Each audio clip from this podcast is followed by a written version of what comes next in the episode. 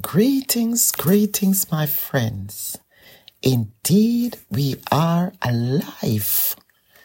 As we are about to enter the close of another year, let us reflect. Slow down a bit despite the desire to rush things through. In the end, it will be worth it all. Always think of your well-being. It is very important to do so. Rushing around doing different tasks and good deeds are all very good. Remember, you have to be in good health to work effectively. Giving your best.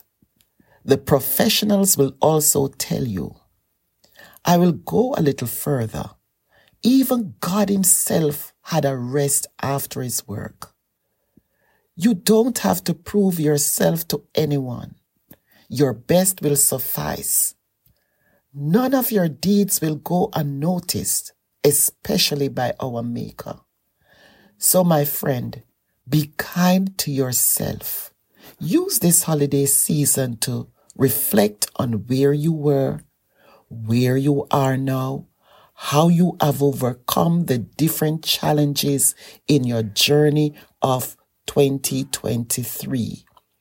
The lessons learned from mistakes, where you would like to go, your visions for two thousand twenty-four by God's will for you.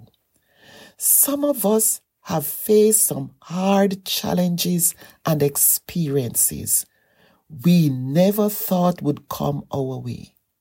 Some people have lost loved ones. Some are still grieving by way of bereavement and different situations. When it comes to bereavement, putting your loved ones to rest, that's a different story. It's very hard to say goodbye to our dearly beloved ones. Some have lost jobs, possessions, you name it.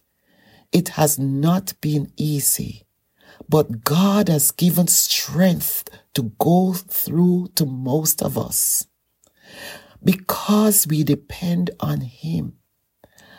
As the world closes this calendar year two thousand twenty-three, let it be in your mind and heart to be purposeful, to strive for hope, peace, love, joy, and contentment.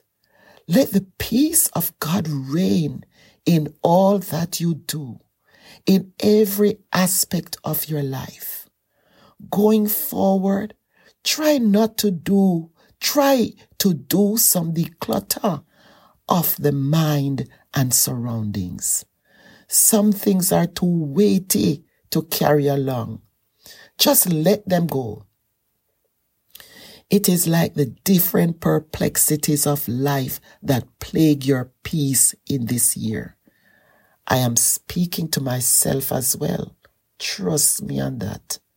Speak to yourself positive words. Encourage yourself as you go forward into the new calendar year, two thousand twenty-four. Affirm, I will be purposeful to be a more productive person. I shall overcome. I will try and succeed. I will be in good health. I will serve the true and living God who gives peace, who gives joy, love, fulfillment of purpose for my life.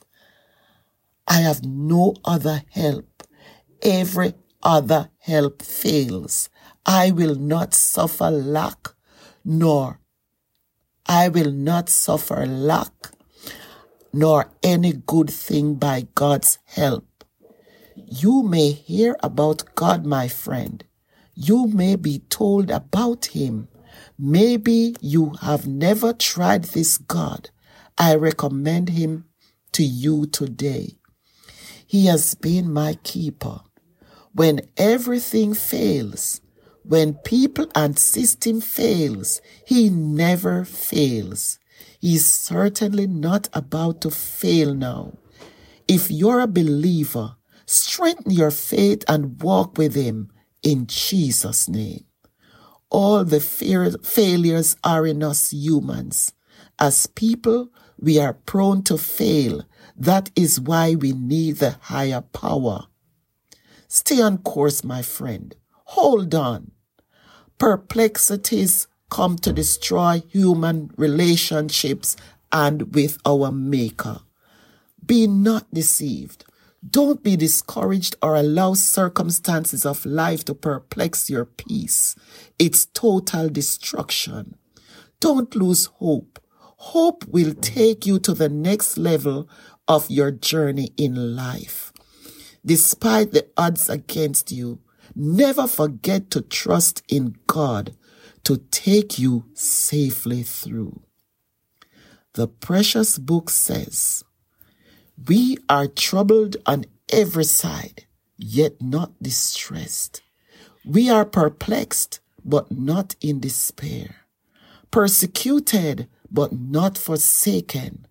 Cast down, but not destroyed." Second Corinthians four, verse eight to nine from the E S V version.